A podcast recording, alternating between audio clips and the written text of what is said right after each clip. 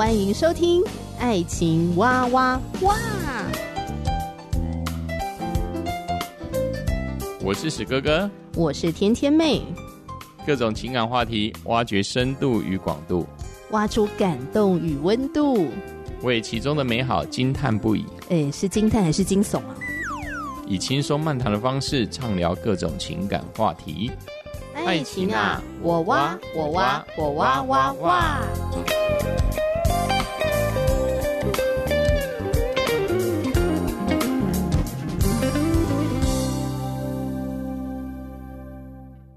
欢迎收听《爱情哇哇哇》，我是天天妹。今天的主题是要继续分享这本好书《我心动了》，然后呢，从单身到交往、订婚、结婚的蒙福原则。感谢台湾学员传道会授权给我在节目中推荐给大家，这不是叶配，纯属天天妹自己读了很有帮助，也希望祝福更多更多的听众朋友。希望我们大家都可以很顺利的横渡爱情之海，找到对的人，建立幸福的婚姻关系。那今天继续聊的蒙福原则啊，是在订婚这个第三个步骤。订婚是为了预备合一。所以订婚不只是筹划婚礼的时期，更是筹建婚姻的时期。订婚的本质关乎于合一。我们要怎么样确定说，诶，我们是可以订婚了？有四个很实际的评估点。当这四种迹象出现的时候，你就可以蛮有信心的确定这个交往对象是个对的人，你可以跟他订婚了。好，再复习一下哦。第一个迹象就是你们彼此都有坚定的委身意愿，不单单只是喜欢和对方在一起哦，更是你们愿意在一起面对跟处理问题，能够一起面对压力，而不会遇到问题呢就逃避。所以这是第一个非常重要的迹象，坚定的委身意愿。好，委身在这个关系里面。那第二个迹象呢，是成长的沟通能力，有没有能力疏导关系当中的冲突呢？意见不合的时候，你们能想办法合一而避免分化吗？婚姻要能够正常的运作，就需要沟通的技巧。所以你们觉得现在的沟通的情况如何呢？你们双方有沟通的能力吗？好，这是第二个非常重要的评估点。好，第三个跟第四个迹象呢，是我们今天节目放在重点要来谈的哈。第三个迹象就是彼此能不能够真诚的坦白。说到这一点，你觉得要不要跟对方坦白你的过去呢？可能大家有不同的论调。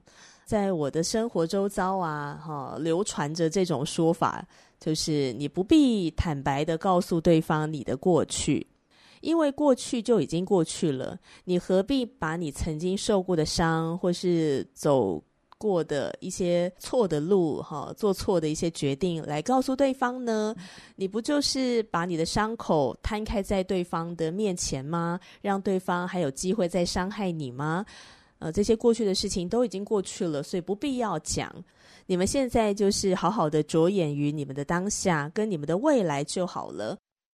那甚至呢，有人讲说，如果告诉对方我的过去啊，我很担心以后会变成吵架的话题，所以为了不要给自己绊脚石，干脆就不要讲。那主张认为，想要跟对方坦白，以及想要了解另一半的过去，是因为现在很多一切，包括感受啊、想法、决定啊、动机啊，都是从过去累积的，所以是基于想要认识对方。也想要好好的爱对方的这样的动机去做了解，那么你认为呢？你会想要了解另一半的过去吗？你会愿意坦白自己的过去吗？还是你觉得过去就过去了，算了，我们就着眼当下就好了？可是呢，我今天必须说，坦白。彼此的过去是一个非常重要的事情，而且它是一个实际的评估我们是否合适订婚的一个很重要的迹象。我深深的相信，这两个人在订婚以前必须安排一个时间，很专注的看着彼此，然后说，在我们把生命永远联系在一起之前，我要你先知道一些关于我的事。不只是显而易见的那些事情，也不只是我想要表现给别人看的那个样子。我想要你知道，我的里面有些部分是破碎的，也有一些不堪的过去。所以呢，我们必须要知道哦，这将是一段蛮困难、蛮有挑战性的对话。我们也许要揭露一些曾经犯下的过错，以及造成的伤害。这些伤害影响了你看待冲突、金钱或者性的态度。我们必须跟对方坦白这些事，不需要拖好几个月来谈，不然会痛苦到不行。但是，嗯、呃，我认为你们一定得在订婚之前安排一个时间，好好的谈一谈。在这个时间里面，你能够有机会的坦白过去的一些历史。我不会说是秘密啦，但我会说那就是你的个人历史。有些人不太甘愿这样做，这不是我的事吗？我怎么会想要跟未来的配偶坦白呢？而且坦白好像没有什么好处。如果因此让我的感情生变怎么办呢？我付不起这个代价。可是我们要知道，隐瞒越多，只会越难受而已。向最亲密的人隐瞒自己的过去，不是稳健进入婚姻的方法。我们在跟配偶说话的时候，你应该不会想要一直斟酌字句吧，以免不小心泄露了以前的黑历史。那样会活得很累，对吧？能够自由自在的敞开自己的一切，是最平安的，是最释放的。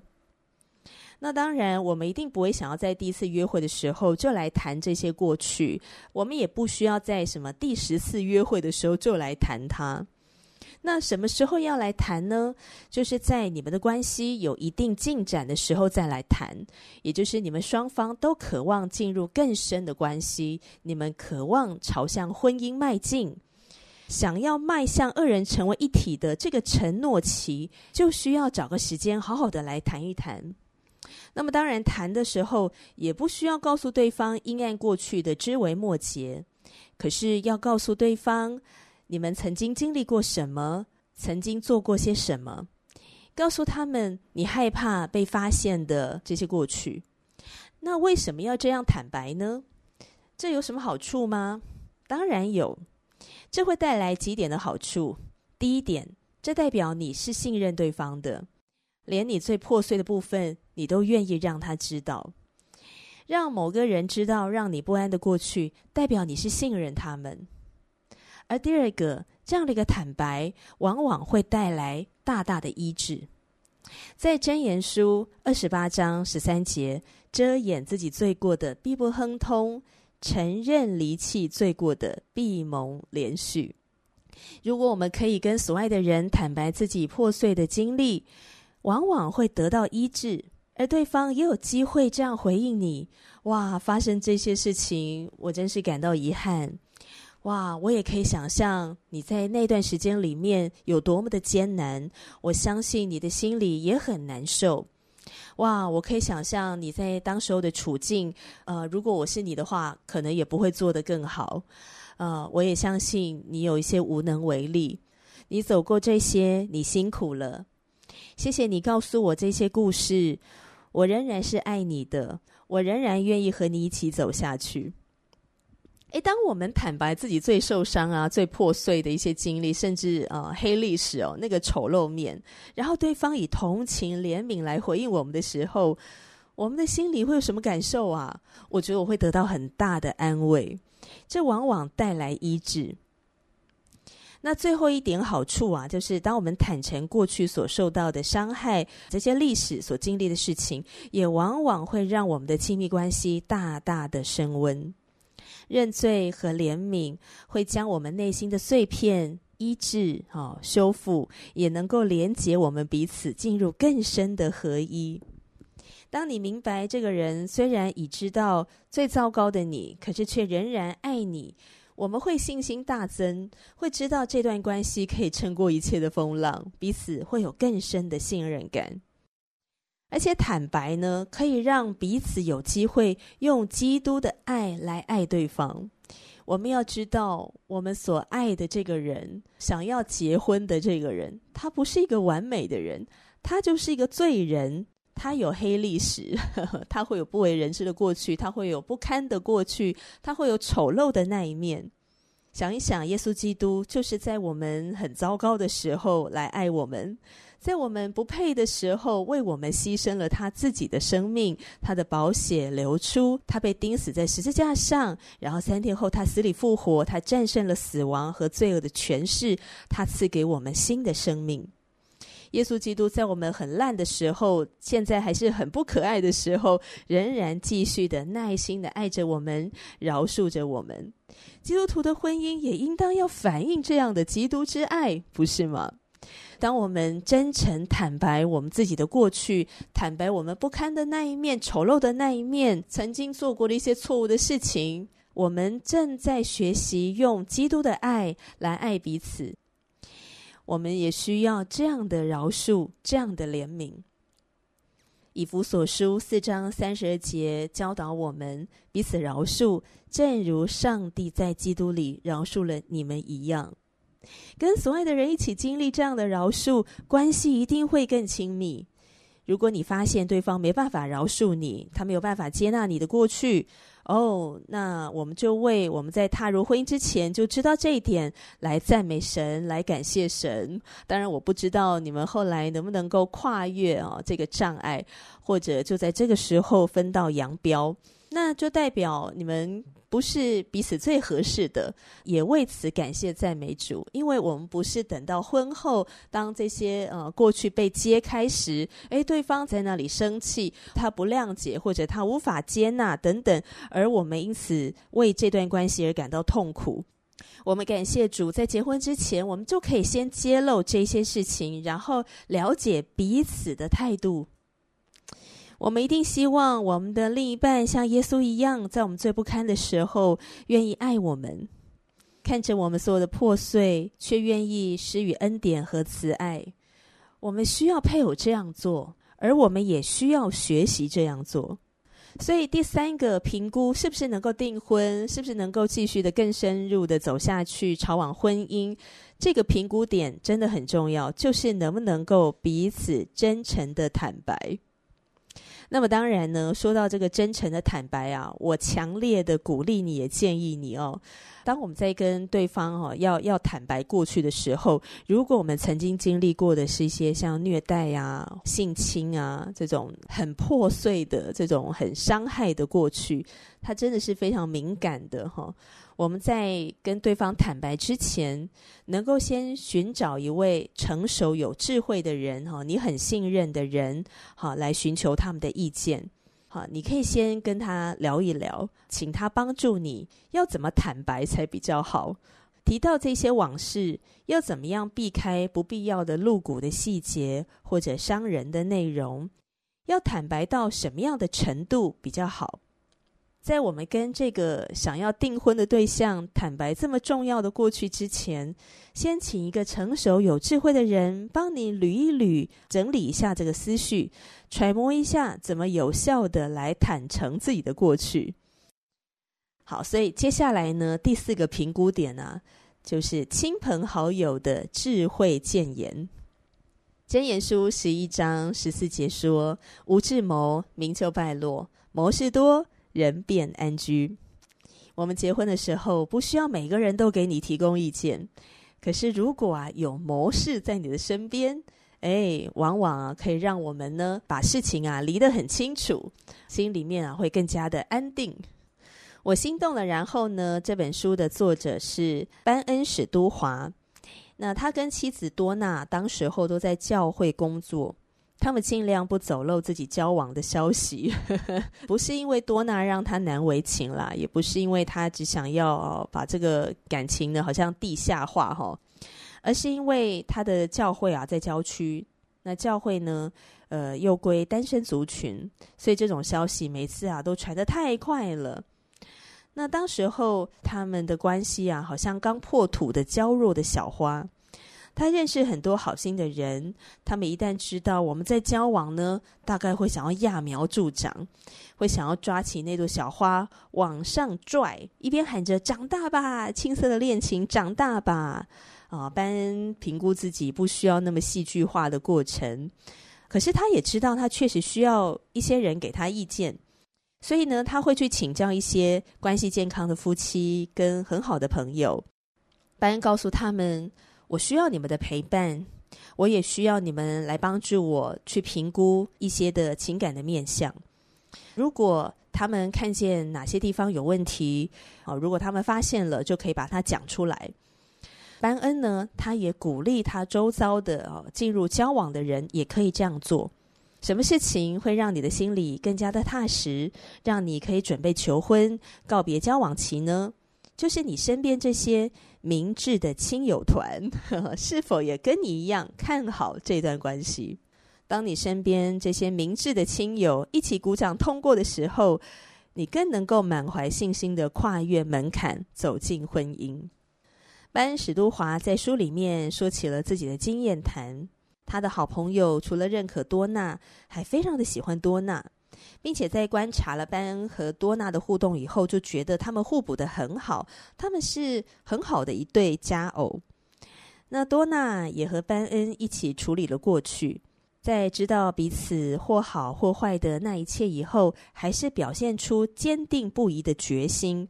好，就是我们刚才说的那个啊，好，能不能够评估对方是可以订婚的？哈，第一个评估点就是呢，坚定的尾声的意愿。班恩发自内心的想要和多娜在一起，非他不可。单身虽然可以给自己带来非常多的自由，可是比起跟多娜在一起的好处，实在是不值得一提。班恩一考完期末考试，就开着夜车去向多娜的爸爸表达自己的心意。哇，我真觉得班恩超级主动的，也真的是太有尬死了吧？试问现在进入交往的男男女女，有谁？他是会愿意主动的向对方的父母说：“我渴望跟你的孩子在一起。”呃，我相信我们会幸福的，也希望你愿意呢祝福我们。这真是非常勇敢的态度，我非常欣赏。从单身到订婚啊，真是要跨越一大步啊！很多人因为害怕失去什么或者搞砸什么，就拖着不求婚。订婚呢，是信心的大跃进，因为你相信你找到了对的人，相信你会爱他，而他也爱你，至死方休。可是这个大跃进不要盲目，要依循着委身的感动、沟通的能力，能否互相的坦诚坦白，还有亲友的支持，沿着这些重要的路标，我们就能够信心满满的踏上这段令人兴奋的关系的旅程。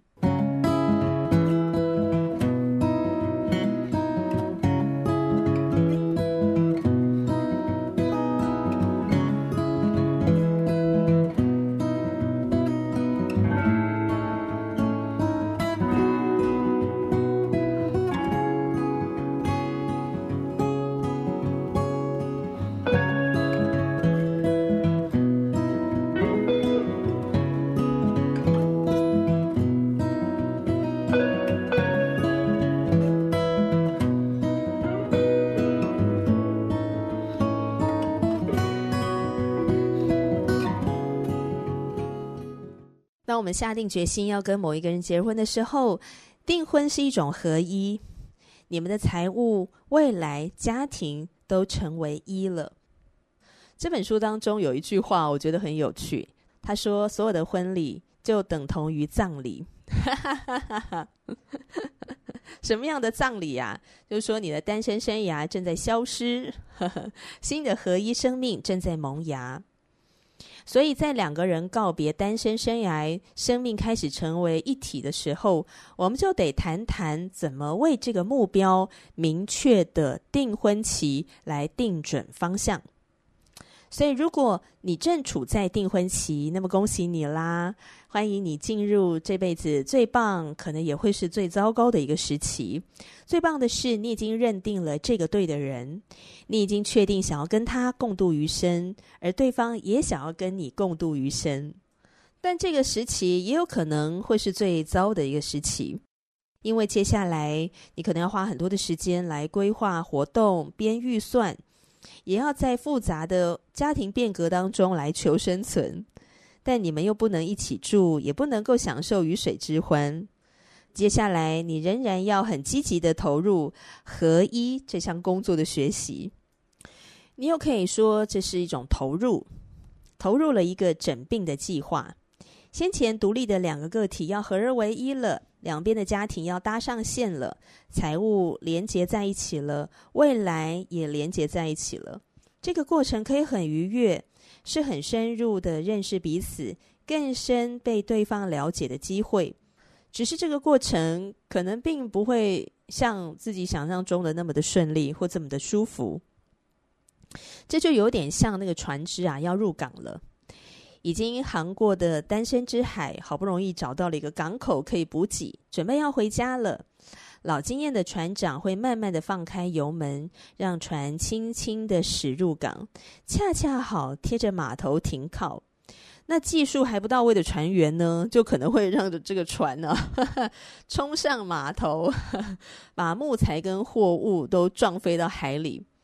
所以结果是取决于这个掌舵者的自信跟能力。订婚也是一样的，可以顺利的通过，也可以卡卡的通过，完全是取决于我们是否准备的充足。订婚关乎合一，两个人在各方面要学习结合。除了性这件事情，啊，性这个合一呢，就是等到婚姻之后的。好，那要怎么样的合一才能够比较轻松的从单身进入婚姻呢？要怎么样避免不必要的摩擦和冲突呢？要知道哦，我们和另一半未来有三个很重要的领域，我们必须要合一，就是家庭、财务和未来。好，今天呢，先来谈谈家庭这个部分。当你明白自己爱着某一个人，想要跟对方共度余生的时候，就需要跟他的家人来谈一谈。哦，有的人可能会抗议哦，这种想法太过时了吧？还需要跟他的家人谈一谈呢？在箴言书的十章一节，智慧之子使父亲欢乐，愚昧之子叫母亲担忧。女婿也是一样啊。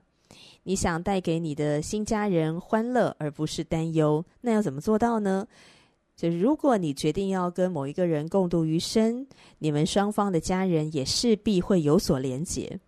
在你余生的每一天，他的家人都跟你有关。如果你们有了孩子，那么你们就是他们孙子女的父母，他们是你孩子的祖父母，那就是你们的下一站。所以有一个好的开端啊，是一个比较明智的。你会想要在一开始的时候就打好关系的基础，因为接下来你大概逢年过节都会见到这些人，直到他们离开人世为止。让他们看出你们俩有健康的关系，也是明智的选择。消除他们的担忧，而且邀请他们支持你们的婚姻，好，来祝福你们的婚姻。而不是来质疑你们。人是看重权力的，看重被纳为一份子。像有什么贵宾专区啊，有特别席呀、特派对啊，大小的活动都是的。人就算必须要婉拒邀约，还是喜欢被邀请参与。这是尊荣他们，让他们知道别人有想到自己，把自己当做一份子。所以，同样的道理，邀请彼此的父母来了解你们的新的关系，就是来了解你们的爱情，哈，来认识你们，就是一种尊荣他们。这样做是明智的，是聪明的。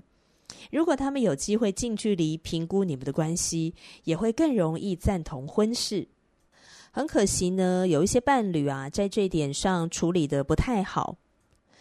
有蛮多的年轻的男性去找班恩聊一聊。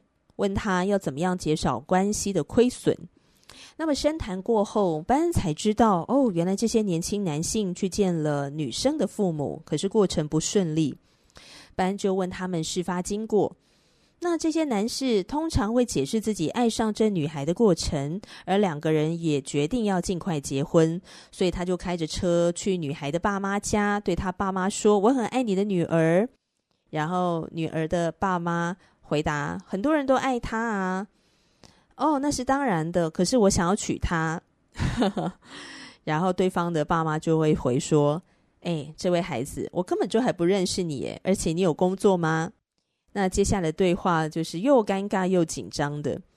这些男士很困惑，不明白事情怎么会那样发展。明明他们非常的勇敢呢，呃，愿意去找对方的父母，呃，请求对方父母的祝福。呃，所以这些男士呢，就跑去寻求班恩的帮助。那班恩呢，就告诉这些焦虑的年轻男士说：“你得明白一件事情，他爸爸觉得他妻子生下女儿才是不久前的事。”他看到女儿的第一眼，心里面突然热情洋溢。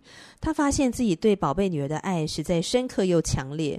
然后过没多久，他想起了这个世界有多么的残酷、危险跟扭曲，就在心里面发誓说，他要向全世界宣告，他要保护这个女孩，为她付出自己所有的一切。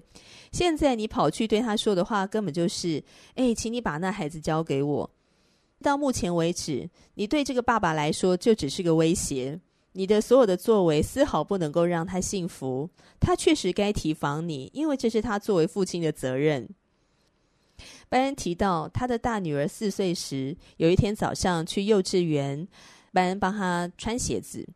那穿鞋子的时候，女儿就说：“托尼肯定也很爱这双鞋。”班恩立刻就问：“托尼是谁呀？”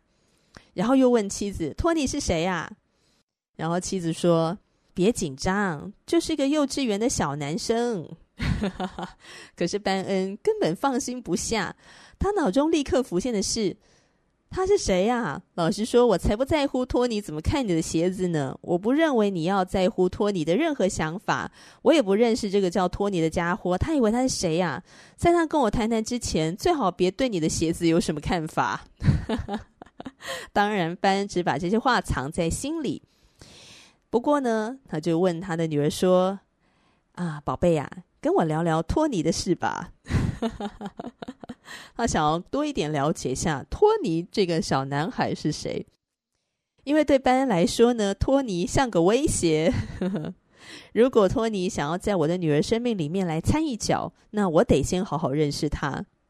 从这个故事呢，我们就可以很清楚的知道，我们为什么要去见双方的父母呢？不单单是要赢得他们的认同、他们的祝福，有一个非常大的目的，就是要让对方的父母可以好好的来认识我们这个人是谁。